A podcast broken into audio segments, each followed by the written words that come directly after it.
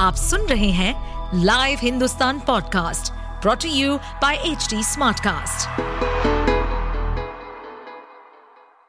नमस्कार ये रही आज की सबसे बड़ी खबरें। समान नागरिक संहिता का विरोध नहीं करेंगे मुस्लिम संगठन? चुनावी फ़ायदा उठा सकती है भाजपा। प्रस्तावित समान नागरिक संहिता यूसीसी को लेकर मुस्लिम नेताओं और संगठनों ने रणनीतिक दृष्टिकोण अपनाया है। ऐसा माना जा रहा है कि मुस्लिम संगठन सार्वजनिक रूप से समान नागरिक संहिता यूसीसी का विरोध नहीं करेंगे। न्यूज़ 18 की रिपोर्ट के मुताबिक संगठनों का मानना है कि यूसीसी का विरोध करने से आगामी विधानसभा चुनावों और 2024 के लोकसभा चुनावों में सत्तारूढ़ भाजपा को फ़ायदा हो सकता है। मंगलवार को एक बैठक में All India Muslim Personal Law Board लिया कि वह जल्द ही विधि आयोग को एक मसौदा दस्तावेज़ प्रस्तुत करेगा।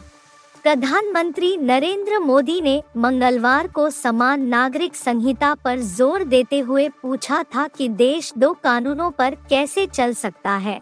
उन्होंने विपक्ष पर इस मुद्दे का इस्तेमाल मुसलमानों को गुमराह करने और भड़काने का आरोप लगाया था।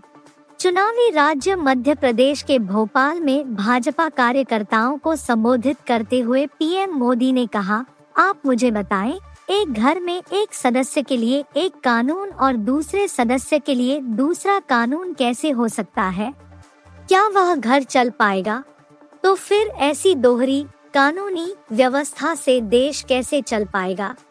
हमें यह याद रखना होगा कि भारत के संविधान में भी सभी के लिए समान अधिकारों का उल्लेख है। पीएम ने कहा कि सुप्रीम कोर्ट ने भी यूसीसी की वकालत की है।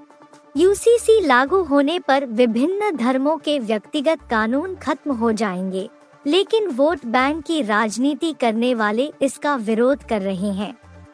सिविल कोड को लेकर ताज़ा चर्चा ऐसे समय में फिर से शुरू हुई है, जब लोकसभा चुनाव में एक साल से भी कम समय बचा है। यूसीसी लंबे समय से भाजपा के तीन प्रमुख चुनावी मुद्दों में से एक रहा है। जिसमें दो मुद्दे जम्मू कश्मीर को विशेष दर्जा देने वाले अनुच्छेद 370 को हटाना और अयोध्या में राम मंदिर का निर्माण शामिल है। एलपीजी के रेट में बदलाव, बैंकों का मर्जर, जानिए एक जुलाई से क्या कुछ बदल जाएगा। नए महीने यानी जुलाई की शुरुआत होने वाली है। इस नए महीने के पहले दिन ही कई अहम बदलाव होंगे। इसका असर आपकी जेब पर पड़ने वाला है। उदाहरण के लिए, एक बड़ा बदलाव एलपीजी सिलेंडर कीमतों से जुड़ा है। इसके अलावा, सीएनजी पीएनजी की कीमतों में भी बदलाव संभव है। आइए जानते हैं कि आखिर एक जुलाई से क्या कुछ बदलने वाला है। रसोई या कमर्शियल में इस्तेमाल होने वाले सिलेंडर की कीमतों पर फैसला एक जुलाई को आएगा। आपको बता दें कि सरकारी तेल कंपनियों द्वारा हर महीने नियमित रूप से एलपीजी की कीमतों की समीक्षा और संशोधन किया जाता है। मई और अप्रैल में जहाँ 19 किलोग्राम के कमर्शियल इस्तेमाल वाले गैस सिलेंडर की कीमत में कमी आई, वहीं 14 किलोग्राम वाले गैस सिलेंडर की कीमत में कोई बदलाव नहीं हुआ। इसलिए इस बार एलपीजी की कीमतों में कमी होने की संभावना है। पिछले महीनों की तरह जुलाई में भी सीएनजी और पीएनजी पाइप नेचुरल गैस की कीमतों में बदलाव हो सकता है। दिल्ली और मुंबई में पेट्रोलियम कंपनियाँ इसकी कीमतों की समीक्षा और समायोजन कर सकती हैं। रिटर्न फ़ाइल करने की डेडलाइन 31 जुलाई तक है। आमतौर पर हर साल सरकार इस डेडलाइन को आगे बढ़ाती है। इस बार भी ऐसी ही उम्मीद की जा रही है। बता दें कि इस बार tax payers automatic new tax regime के तहत आ गए हैं। अगर निवेश पर टैक्स छूट जैसी सुविधाएँ चाहिए तो आपको ओल्ड टैक्स रिजीम को सेलेक्ट करना होगा। साहिल खान ने एक दिन पहले बनाया था साक्षी को मारने का प्लान दिल्ली पुलिस ने 640 पेज की चार्जशीट में किए कई खुलासे। दिल्ली के शाहबाद देरी इलाके में 28 मई को हुए दहला देने वाले साक्षी हत्याकांड में दिल्ली पुलिस ने रोहिणी कोर्ट में आरोपी साहिल खान के खिलाफ 640 पेज की फाइनल चार्जशीट कर दी है। चार्जशीट में हत्या की वजह साक्षी द्वारा आरोपी को नजरअंदाज करना बताया गया है। पुलिस ने कहा कि जाँच से पता चला कि आरोपी और पीड़िता रिलेशन में थे लेकिन उनके बीच अक्सर झगड़ा होता था। 27 मई को भी दोनों में झगड़ा हुआ, जिसके बाद साहिल ने बदला लेने का फैसला किया और अगले दिन उसकी बेरहमी से हत्या कर दी। रोहिणी कोर्ट स्थित मेट्रोपॉलिटन मजिस्ट्रेट की अदालत में मंगलवार को दाखिल आरोप पत्र में पुलिस ने बताया कि पहले साक्षी और साहिल अच्छे दोस्त थे। लेकिन कुछ दिन पहले उसने साहिल को नजरअंदाज करना शुरू कर दिया था।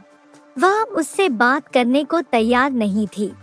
इसी अनदेखी को आरोपी बर्दाश्त नहीं कर पाया और 28 मई की शाम उसने खुलेआम नाबालिग पर चाकू से 16 बार वार कर उसकी हत्या कर दी। उसने एक बड़े पत्थर से नाबालिग का सिर भी कुचल दिया। चार्जशीट में उन तमाशबीनों का ज़िक्र भी किया गया है जो सीसीटीवी कैमरे में देखते हुए घटनास्थल से गुजरते नज़र आ रहे हैं।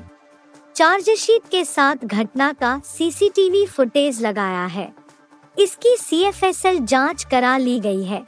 पुलिस का कहना है कि अब यह सीसीटीवी फुटेज ही आरोपी साहिल की दरिंदगी अदालत के समक्ष खोलेगी।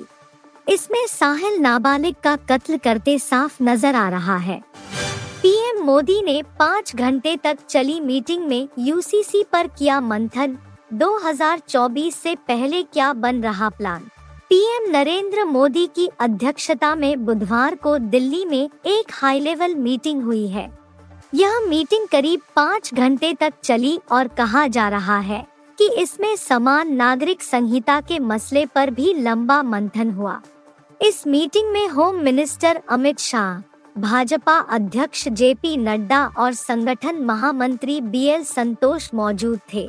मंगलवार को ही भोपाल में एक आयोजन में पीएम मोदी ने समान नागरिक संहिता को लाने की वकालत की थी और उसके बाद हुई यह लंबी मीटिंग अहम मानी जा रही है। कहा जा रहा है कि इस बैठक में समान नागरिक संहिता को लागू करने के तरीकों और उस पर कदम आगे बढ़ाने की रणनीति पर चर्चा हुई है।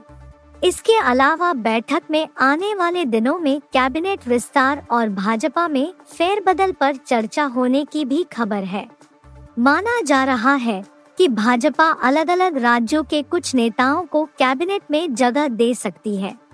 इसके अलावा कुछ बड़े नेताओं को संगठन में जगह दी जा सकती है ताकि चुनाव अभियान को धार दी जा सके। प्रधानमंत्री ने मंगलवार को पहली बार समान नागरिक संहिता पर खुलकर अपनी बात रखी थी। इससे पहले विधि आयोग ने इस मसले पर सिविल सोसाइटी और अहम संगठनों से जुड़े लोगों से राय मांगी थी। राय देने की समय सीमा 14 जुलाई को समाप्त हो रही है। उसके बाद इस पर कोई फैसला लिया जा सकता है। इस बीच उत्तराखंड सरकार की ओर से बीते साल बनाई गई समिति भी समान नागरिक संहिता पर अगले दो से तीन सप्ताह में रिपोर्ट देने जा रही है। खबर है कि भाजपा नेतृत्व चाहता है कि पहले इसे उत्तराखंड में लागू करने देख लिया जाए कि इसके क्या असर होते हैं। इसके बाद ही पूरे देश में समान नागरिक संहिता को लागू किया जाएगा। भाजपा को लगता है कि चुनावी साल में यह ऐसा मसला है जिससे हिंदुत्व का कार्ड चल सकता है।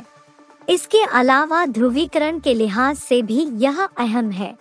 कांग्रेस समेत कई विपक्षी दल इसका समर्थन नहीं कर सकते और मुखर विरोध को भाजपा अपने फ़ायदे में ही देख रही है। ये खिलाड़ी हो सकता है वर्ल्ड कप 2023 में मेजर पूर्व चयनकर्ता ने बताया नाम। आईसीसी विश्व कप 2023 को शुरू होने में 100 दिन से भी कम समय बचा है और टूर्नामेंट के आधिकारिक कार्यक्रम की घोषणा के बाद इस मेगा इवेंट को लेकर उत्साह चरम पर है। भारतीय क्रिकेट टीम को ऑस्ट्रेलिया के खिलाफ अपने अभियान की शुरुआत करेगी और 15 अक्टूबर को अहमदाबाद में पाकिस्तान के खिलाफ बहुप्रतीक्षित मुकाबला होगा। घरेलू परिस्थितियों का फ़ायदा भारतीय टीम उठाना चाहेगी। ऐसे में भारत को खिताब के प्रमुख दावेदारों में से एक माना जा रहा है, लेकिन भारत के पूर्व सलामी बल्लेबाज और टीम के चयन करता रहे कृष्णामाचारी श्रीकांत का मानना है कि विकेट कीपर ऋषभ पंत की अनुपस्थिति एक मेजर फैक्टर है। क्रिस श्रीकांत ने इंडिया टुडे बात करते हुए कहा, हम नहीं जानते ऋषभ पंत के फिटनेस बारे में असली सच्चाई, क्योंकि ऋषभ पंत, अगर वह खेल रहे होते तो मैं सीधे कह देता कि भारत विश्व कप के लिए असली पसंदीदा है। लेकिन मुझे लगता है कि ज़ाहिर तौर पर ऋषभ पंत की फिटनेस संदिग्ध है। विश्व कप से पहले वह कितने फिट होंगे, यह कोई नहीं जानता। मुझे शक है। कई लोगों को संदेह है कि वह 2023 विश्व कप खेलेंगे या नहीं। अन्यथा ऋषभ पंत मेजर फैक्टर होता। आप सुन रहे थे हिंदुस्तान का डेली न्यूज़ रैप जो एच टी स्मार्टकास्ट की एक बीटा संस्करण का हिस्सा है। आप हमें फेसबुक ट्विटर और इंस्टाग्राम पे एट एच टी या podcasts@hindustantimes.com पर ईमेल के द्वारा सुझाव दे सकते हैं। इस पॉडकास्ट पर अपडेटेड रहने के लिए हमें फॉलो करें एट एच डी हम सारे मेजर सोशल मीडिया प्लेटफॉर्म पर मौजूद है। और ऐसे पॉडकास्ट सुनने के लिए log on to W W W dot H D smart cast dot com